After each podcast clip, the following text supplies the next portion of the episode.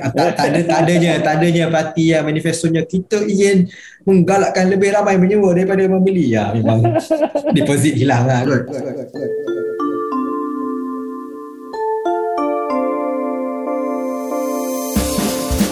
Selamat kembali ke Warung Baru. Anda sedang mendengar sambungan episod bersama Fikri Fisal, pengkaji daripada The Centre berkenaan isu perumahan di Malaysia dan cara-cara penyelesaian yang wajar kita kenali. Jika anda hendak mendengar bahagian pertama perbincangan ini, anda boleh dapatkan episod tersebut melalui app-app pilihan anda ataupun layari warungbaru.com untuk ringkasan episod sebelumnya. Tanpa melengahkan masa, kita teruskan.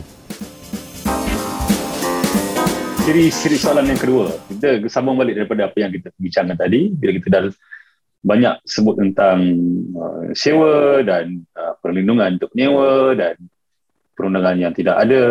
Um, jadi apa pembaharuan yang kita perlukan untuk memperbaiki keadaan sekarang? Um, maknanya untuk memperbaiki perlindungan untuk penyewa dan juga benda-benda lain lah untuk, untuk hujung-hujungnya untuk memberi ruang uh, kepada penduduk di Malaysia ni untuk mempunyai rumah lah sama ada uh, menyewa ataupun membeli sendiri. Uh, bagi aku yang pertama memang akta harus dipercepatkan lah. Sebab memang kan kita dah sebut pun tadi data-data semua memang banyak orang secara suka atau uh, terpaksa uh, menyewa. Uh, mungkin ada yang memang macam macam kau dengan aku buat kan memang saja nak duduk tempat yang kita suka jadi kita menyewa. Jadi tapi ada yang mungkin memang ada hajat nak beli rumah ni tapi disebabkan COVID disebabkan gaji tak naik dan sebagainya uh, tak boleh beli rumah. Jadi kena menyewa.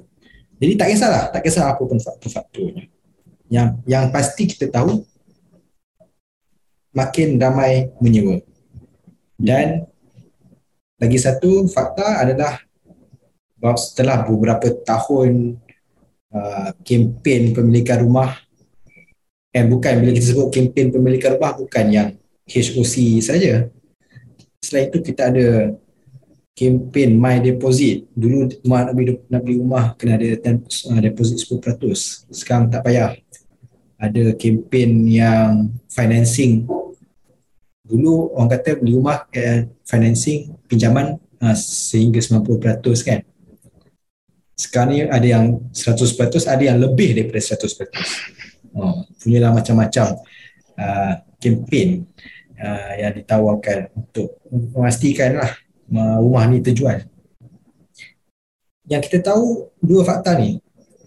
Jadi soalan soalannya kalau nak nak lagi nak selesaikan masalah pasal rumah ni apa lagi kempen yang nak dibuat? Apa lagi skim yang nak diperkenalkan? Takkanlah nak bagi nak cadangkan loan dua generation tu kan mm-hmm. ha, jadi terangkan sikit loan dua generation ni sebab kita dah mula nampak banyak orang hmm. banyak pemaju yang tawarkan dia ni dan malah uh, siapa yang dulu orang suka sangat tu uh, yang jadi PNB uh, punya uh, Jalil Rashid sendiri uh, uh, yeah. bila dia masuk ke Berjaya Berjaya offer kan satu tawaran intergenerational punya punya yeah. hutang juga yeah. uh, so cuba ceritakan sikit apa masalah benda ni sebenarnya dan kenapa benda ni kita boleh kata bahaya Okay, okay. Yalah, dia punya dia punya soalan yang dia ingin menjawab dengan uh, memperkenalkan pinjaman dua generasi itu adalah masalahnya uh, gaji tak naik. Jadi bila gaji tak naik uh, atau bukan saja gaji tak naik, jenis pekerjaan. Uh, hmm. Sekarang kalau kau kerja Grab ke kalau kau kau dapat 5000 sebulan pun uh, disebabkan jenis pekerjaan kau tu yang dianggap sepe, uh, sebagai pekerjaan yang tak tetap lah. Uh, maka dokumentasi kau tu dia tak tak tak mantap lah bila kau apply pinjaman rumah sebab bank dia dia tak reti lagi macam mana dia nak uh, nak assess uh, seorang seorang uh, pekerja yang bekerja di bidang uh, gig dan bidang-bidang tak tetap. jadi poin dia adalah banyak orang yang dalam golongan ini susah nak mendapat pinjaman rumah. Jadi bila tak approve loan tu tak dapatlah nak beli rumah tu.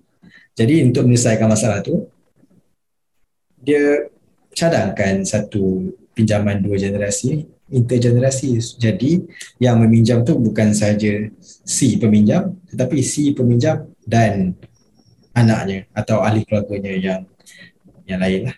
Jadi pinjaman tu boleh dipanjangkan sekarang ni pinjaman rumah boleh panjangkan sampai 35 tahun. Jadi dengan adanya konsep pinjaman rumah intergenerasi pinjaman tu boleh dipanjangkan sehingga 60 tahun.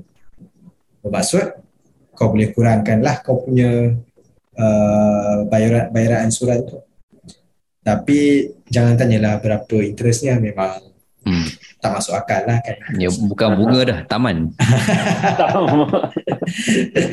Jadi kritikan paling besar terhadap konsep tu walaupun dia mungkin selesaikan masalah uh, orang yang ingin membeli rumah tetapi tak berjaya memperoleh uh, pinjaman rumah disebabkan kerjanya atau gajinya tapi dia mungkin memerangkap lah isi rumah tersebut dalam satu kitaran uh, kemiskinan. Sebab kau lahir-lahir kau dah ada. Lahir-lahir dah ada hutang. Dah ada hutang. Hutang rumah yang sama bukan rumah dapat rumah lain. Yeah. ha. generasi masa depan dia lahir. Ha. lepas tu jangan jangan jangan lupa uh, rumah konsep itu katanya ditawarkan untuk rumah kos rendah yang yang berapa square feet tak aku tak ingat eh. berapa tapi tapi tak tak besar lah kan hmm. jadi dalam masa 60 tahun kau confident ke rumah tu still elok mm-hmm. boleh menempatkan uh, tak pada time ahli keluarga dia dah tambah berapa kan jadi kau nak bayar nak bayar hutang 60 tahun untuk satu rumah yang kau tak pasti boleh tahan tak kan boleh boleh menempatkan boleh menampung ahli keluarga, ha, keluarga kau untuk 60 tahun kan itu satu benda yang tak masuk akal sangat jadi untuk soalan last ni aku nak ubah sikit dia punya phrasing. Uh, sebab memandangkan kita ni memang dalam uh, suasana pilihan raya.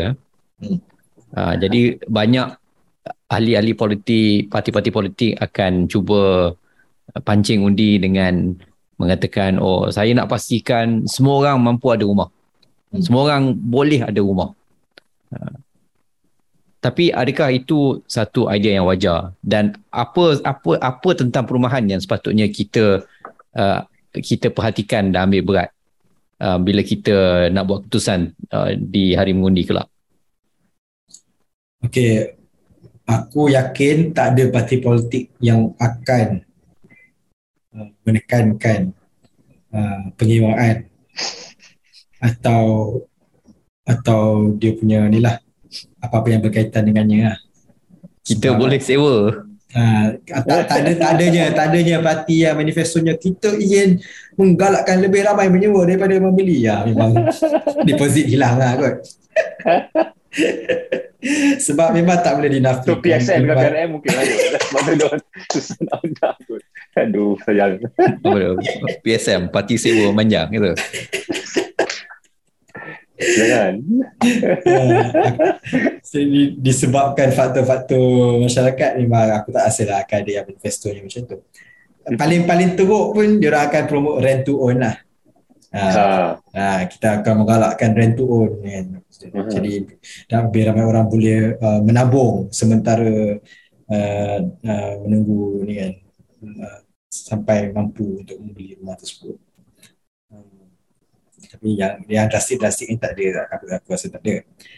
Uh, jadi balik kepada uh, balik kepada point apakah peranan kerajaan? Uh, kat sini ya aku rasa kita kita mempunyai satu gap satu jurang antara apa yang masyarakat sebenarnya perlukan dan apa yang uh, pembuat dasar impikan Mm-hmm. Ha, dia orang ni uh, nak se- seakan-akan uh, di dimotivasi uh, motivasinya adalah untuk untuk memastikan semua orang dapat mendapat pinjaman rumah dan memiliki rumah. Mm-hmm. Kan? Ya, yeah, that's why kita ada all this campaign dan kita ada uh, skim-skim dan sebagainya. Uh, tapi adakah itu sebenarnya yang masyarakat perlukan? Adakah kita ni secara asasinya memerlukan uh, pemilikan rumah atau perlukan kediaman? Ya. Yeah. Apa bezanya? Uh, bezanya pemilikan rumah tu membelilah mendapatkan pinjaman rumah dan dan memilikilah membeli rumah dan memiliki rumah. Uh, kediaman tempat tinggal adalah tak semestinya pemilikan lah. Ia boleh jadi uh, pemilikan, boleh juga penyewaan. Uh, masih masih masih sebuah kediaman, masih sebuah tempat tinggal. Jadi kat situ yang aku rasa jurang yang yang susah untuk untuk di, di diatasi dan mhm. masih menyumbang kepada pada masalah, masalah yang kita nampak sekarang ni lah kita duk promote macam-macam buat exemption macam-macam macam tu juga uh, keadaan pasaran uh, tanah masalahnya is kita gaji sekarang tak meningkat dengan dengan set, set, uh, standing dengan rumah dan banyak orang jenis pekerjaan sekarang pun dah lain dah mm-hmm. dah lebih lebih bersifat sementara deki ekonomi contohnya.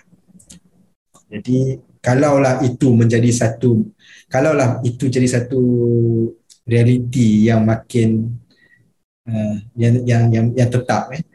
Mm-hmm. Kalau semua orang makin ramai beralih ke pekerjaan gig dan bukan bukan saja pekerjaan gig orang yang dalam pekerjaan konvensional pun dah mungkin dah tak banyak uh, permanent employment banyak yang dah even aku dengar Contract. macam uh, even aku dengar macam lecturer-lecturer universiti awam pun kan ada yang sudah tak dapat skim pension yang yang yang kontrak yang EPF jadi dengan uh, pendek kata jenis pekerjaan yang yang kurang stabil lah berbanding mm-hmm. berbanding pekerjaan yang bersifat uh, permanent. Jadi kalau lebih ramai yang termasuk dalam golongan itu adakah permintaan terhadap pembelian rumah akan kekal tinggi atau turun Okay. Um, soalan terakhir. Uh, ni tambahan-tambahan ni kan kalau hmm. uh, yelah.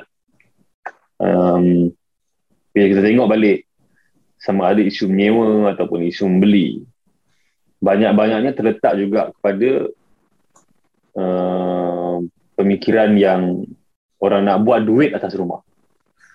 So sama ada yang pemaju nak menjual rumah membuatkan rumah tu jadi harga tinggi supaya keuntungan ada tinggi dan memaksa cuba juga menjual walaupun orang tak mampu tapi macam-macam insentif yang diberikan supaya orang ambil juga loan dan supaya dia dapat menjual. Dan pada masa yang sama yang tuan rumah yang nak menyewa ni kan pula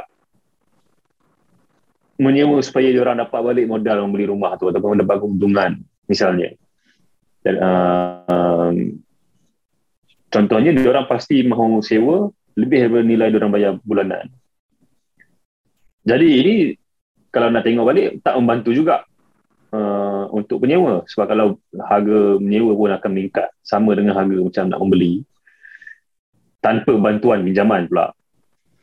Uh, jadi macam mana kalau itu yang akan berlaku? Kalau itu uh, direction yang akan hmm. banyak tuan-tuan rumah ambil bila dia nak menyewakan rumah tu? Ya, kalau kita ambil contoh-contoh luar tu, dia adalah beberapa kaedah yang boleh di, di consider lah. Contohnya, okay, tadi kita dah sembang pasal kawalan atau uh, rent stabilization tadi. Itu satu cara lah. Kita boleh memastikan yang kadar sewa berada pada tahap ini atau hanya boleh meningkat pada tahap-tahap ini contohnya. Uh, kalau ya fakta menarik eh kalau di di negara Jerman kalau tuan rumah nak meningkatkan kadar sewa dia kena bagi burden of proof atau dia kena memberi justifikasi dan boleh dan boleh membawa pada satu perdebatan lah. So Aha. kalau kalau tuan rumah tu gagal uh, memberikan justifikasi yang memuaskan, uh, batal lah dia punya uh, harga rancangan. tu. Uh, uh. So itu menarik kan. Sebab tapi di negara tu memang uh, hak-hak penyewa memang dah dah jelas dan Dah solid lah. dah solid lah. Ada ada renters union dan sebagainya lah. Uh, tu, jadi tu satu lah, satu cara yang yang kita kata keras lah kerajaan letak satu had atau kawalan. Uh, satu lagi cara yang lebih bersifat ekonomi atau supply side lah uh, adalah memperbanyakkan unit sewa Mhm. sebab secara teorinya lebih- lagi banyak stok lagi uh, har- harga akan jatuh. Hmm. Jadi soalan dia dan macam mana kita nak memperbanyakkan unit sewa? Uh, buat masa ini ada ada sebenarnya beberapa insentif yang uh, diperkenalkan untuk menggalakkan tuan rumah menyewakan rumah. Tak adalah tak, tak adalah uh, bersifat reform reformi sangat. Tapi adalah contohnya uh, insentif cukai. Seorang tuan rumah boleh uh, tolak kos-kos uh, kos-kos menyewakan rumah Aha. semasa memfailkan cukai. Okay. Uh, so adalah dia boleh letak kos repair ke kos Aha. uh, kos agent uh, interest interest loan rumah yang disewakan ke orang lain juga boleh di, di, dimasukkan. Okay. Jadi ini adalah uh, antara uh, benda-benda yang diperkenalkan untuk menggalakkan penerimaan rumah.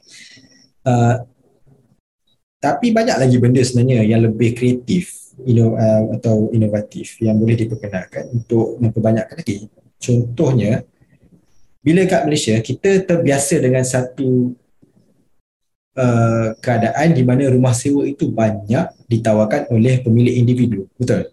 Hmm. Mhm. Yeah. Kenapa tak ada pemilik institusi? Yeah.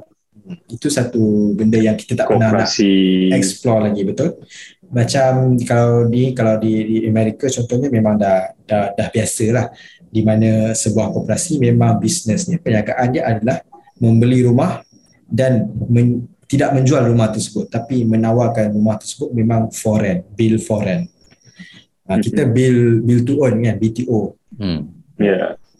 Jadi itu satu idea yang boleh kita explore lah. Eh, mung- uh, and, and tak susah pun technically sebab kalau lah pihak kalau aku developer eh, aku dah tak boleh jual rumah aku. Kan? Aku, je lah. aku boleh consider lah con, just convert uh, project tu sebagai build to rent so aku sewakan saja rumah tu daripada biar overhang lama-lama tak ada orang beli kan Baik aku sewakan je hmm. Cuma nanti stok tu atas dia punya balance sheet lah. Ha, ada tapi dia akan dapat uh, revenue lah from the rental kan atau dia outsource kepada rental management company dan tapi still still ada ada transaction lah. Sekarang ni uh, tak ada transaction lah kan kalau rumah tu tak terjual. Hmm. Dan kita kena ingat lah rumah ni dia dia aging ni tak bagus juga kat stok dia kan nanti makin lama makin makin jatuh lah. One day takut jatuh lah dia punya harga value. So Bila, uh, bila berdiri pun tak boleh rumah tu jatuh lah. Uh, ya, jadi jadi uh, dia tak tak tak tak tak, tak semestinya hanya corporation. Dia boleh juga uh, persatuan perumahan housing association. Ni banyak dekat UK lah contohnya. Mhm. Uh, tapi benda-benda ni dia kena ada fund, funding model yang elok lah. Uh, mungkin uh, mungkin ada ada ada ada foundation, ada yayasan yang Mhm. yang banyak duit yang run uh, rumah-rumah sewa ni. Uh, so of course lah bila bila kau uh, bila kau ada satu yayasan atau NGO yang run then adalah tax exemption dan sebagainya. Hmm. Jadi uh, poin aku adalah boleh jadi kita kita boleh explore lah konsep yang di mana koperasi atau institusi yang menawarkan sewa. Aku ingat kalau badan-badan zakat tu boleh lah. Duit bukan, bukan tak ada kan. Sebenarnya lah. Sebenarnya. Sebenarnya lah. Dia orang dia orang bayangkan duit tu dibuat benda lain. Dia rasa bina bangunan, bina rumah juga, tapi untuk jual tu buat duit, buat, buat duit lebih juga kot. Yalah, yalah. Tapi itulah, uh, sebab kita ni, kita ni kita tengah masih hangover harga rumah tak jatuh-jatuh. Kita buat nilai. Itu memang pengalaman kita for the past since, since, since, since merdeka lah kot kan. Tapi tak tahu lah. Tak tahu nak kata lah. Lepas ni. Depan ni macam Ya. mana? Kalau dia tak jatuh pun mungkin dia stagnant. Episod Warung Baru ini dibawakan kepada anda oleh anda. Seperti yang anda tahu, kita merupakan kolektif yang memperjuangkan masyarakat mandiri, bermaruah dan memartabat. Dan untuk itu, kita perlukan uh, sokongan daripada anda jugalah para para pendengar. Macam mana? Mudah saja dapatkan hasil-hasil penerbitan kami dengan melayari warungbaru.com slash buku. Warung Baru W-A-R-O-E-N-G B-A-R-U.com slash buku ataupun boleh klik dekat link-link yang ada di mana-mana anda dengar lah benda ni.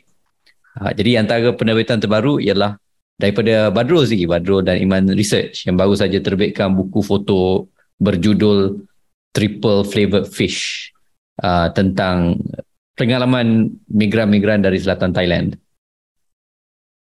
Ya. so, Oh, memang sedikit hebat salesman ni. Ah, okay, buku ini adalah hasil kerjasama daripada Iman Research dan juga uh, Pelita Tenggara. Pelita Tenggara adalah satu um, syarikat penerbitan yang juga menerbitkan buku-buku seperti Jurnal Suara um, dan Muara. Uh, so ini salah satu daripada penerbitan yang baru, kolaborasi antara dua ni. Uh, satu buku gambar, photobook tentang kedai Tom Yam. Uh, kenapa kedai Tom Yam? Kedai Tom Yam ni banyak cerita di sebaliknya iaitu yang paling utama adalah dia adalah tempat di mana banyak uh, warga-warga petani daripada selatan Thailand datang untuk bekerja di sini uh, dan yang kebanyakannya daripada diorang ni uh, lari daripada konflik dan ketegangan yang sedang berlaku daripada sejak berdekat-dekat lamanya di selatan Thailand. Uh, pergaduhan antara penduduk petani, penduduk selatan Thailand dengan um, kerajaan Thailand. Dan banyaknya lari ke sini mencari kerja, mencari perlindungan dan buka kedai Tom Yam dan bekerja di sana. Dan photobook ni adalah sedikit sebanyak um, ruang masuk untuk kita mengenal lebih tentang um, sosok-sosok di belakang kedai-kedai ini dan sejarahnya dan juga uh, keterlibatannya dalam sejarah Malaysia lah. Ya, itu je. Dan selain daripada buku dan selain daripada buku Triple Flavored Fish, anda juga boleh dapatkan edisi terkini Jurnal Suara serta buku Parlimen Unexpected melalui pautan-pautan yang disediakan di laman web kami. Um, kalau cuba beli satu, kalau suka beli tiga. Actually macam bangunan rumah aku ni, uh, the owners yang yang sewakan. Individual maksud kau? Dia individual unit tak banyak. It's mostly owned by uh, the company yang bina bangunan ni lah. Oh, So dia orang sewakan. Ya. ya, dia orang juga yang manage ke? Ke dia orang outsource ke macam third Dia orang party outsource management? management. Ya. Tapi yang aku rasa dia orang outsource management ni baru. Aku rasa awal-awal dulu dia orang run the management sendiri. Sebab dia orang tapi cumanya dia orang they are also property group lah. So dia orang ada property di tempat lain jugalah. Ya, ya, memang Mhm. memang konsep ni pro- property group lah yang Nah, pa- paling well position untuk buat. mhm. Okay. Nampaknya kita dah sampai ke penghujung. Uh, Jadi banyak juga benda nak kena fikir lah. Macam biasa. Sebab tu, Biasa sebab banyak tu, benda nak kena fikir. sebab tu aku tadi, aku tak nak peningkan pendengar. tak apa, kita memang suka orang pening. Sebab bila dia pening dia rasa pandai. Ya okay lah, kepada siapa yang tak suka rasa tak pandai, uh, rasa pandai kan. Fokus satu ke, fokus kepada undang-undang tu. Kita nak kena ada undang-undang. dulu. Kan? Perlindungan je dulu. eh. Best tu aku tengok macam baru-baru ni antara antara tempat yang baru perkenalkan undang-undang sewa ni di uh, Victoria State di Australia lah. Hmm. Uh, dia punya undang-undang tu best tu uh, dia, dia dia tetapkan macam uh, ah pets kan pets uh, haiwan peliharaan kan Hmm. ha, dia dia dia dia memberi hak pada penyewa untuk ada haiwan peliharaan di rumah sewa Oh, ha, kita kat sini eh, tengok landlord kan ada yang boleh ada yang tak boleh Hmm. so kau tengok kau bayangkan dengar ada undang-undang tu benda-benda macam tu kau boleh sebagai seorang penyewa kan kau kau dah tak ada benda boleh post lah sebenarnya. hmm, kau tak ada uh, kata ketidakjaminan lah kan untuk benda-benda ni kan Kuranglah kekangan kau untuk hidup seperti mana yang kau sebab nak. banyak orang takut nak nyewa selain daripada beribu-ribu kali dinasihati untuk membeli Untuk rumah membeli. ha, Hmm. untuk membeli banyak orang takut benda-benda ni oh kalau aku sewa nanti kena halau macam mana kalau aku sewa macam mana aku nak renovate rumah tu Hmm. ha, macam mana aku nak bela kucing aku so kalau undang-undang ni dia dah settle kan masalah-masalah tu aku rasa banyak orang lebih terbuka lah untuk menyewa Ya, betul. Jadi kalau Ya. pendengar-pendengar nak nak nak baca dengan lebih lanjut ataupun nak tengok mana lagi uh, apa lagi tulisan-tulisan ataupun uh, hasil-hasil daripada kau kat mana dia boleh jumpa? Oh, uh, kalau nak baca boleh ke laman web The Center iaitu www. aku confirm aku tak ingat Ha, apa ni? dot center dot my dot center dot my www.thecenter.my bukan The Center center je Oh, center saja. Ah, www.center.my C E N T R E. Center, center ejaan Amerika atau ejaan uh, Inggeris? uh, ejaan Inggeris lah sebab kita kan bekas Okay. koloni Inggeris kan Betul Oh, betul betul. betul. Uh, dia ibu negara kita. Uh, jadi rasanya uh, kita terima kasih sekali lagi kepada Fikri sebab sudi luangkan masa dan kongsi uh, pengetahuan sikit sebanyak dan harap-harapnya bergunalah kepada semua yang dengar kali ini. Dan macam biasa Ya. kepada anda para pendengar kerana sudi stay sampai ke tahap ini memang kita sangat menghargai perhatian dan Aku, aku nak tambah sikit. Aku nak Ah. tambah sikit. kau ada je nak komen kat sini kan? Ha. Yelah, standard lah. Bila kau dah cakap banyak, boleh aku tahu kau nak komen apa. tak ada. Berkait dengan sebab kita ni seperti Luffy cakap tadi, kita start musim baru ni dengan kehangatan pilihan raya.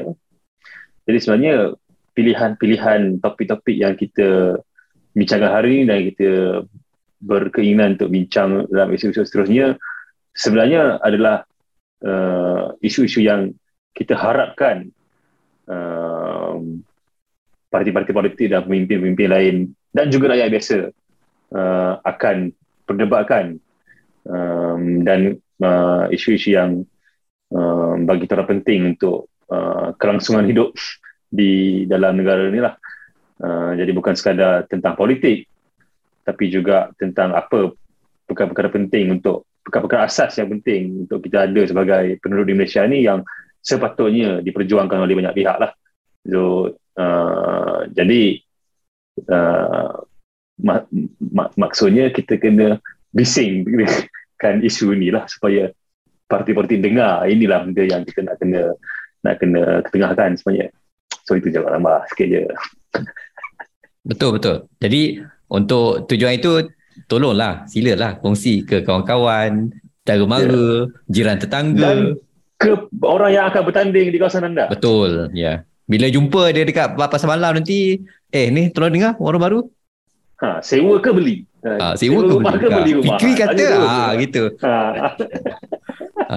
Dan paling penting sekali beritahu kalau anda belum terfikir nak undi ke tak nak undi tolong cek di laman SPR di mana uh, di mana anda terdaftar sebagai pengundi. Sekarang ni semua orang yang ada IC yang atas 18 tahun insyaAllah akan merupakan uh, pengundi yang berdaftar.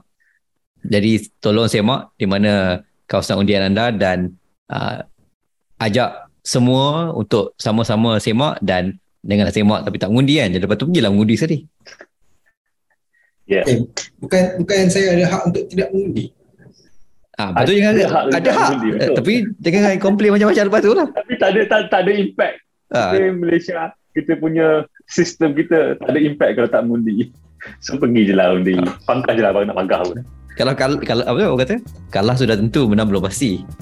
Okay, so itu saja daripada kami. Terima kasih. Uh, jumpa lagi di episod akan datang.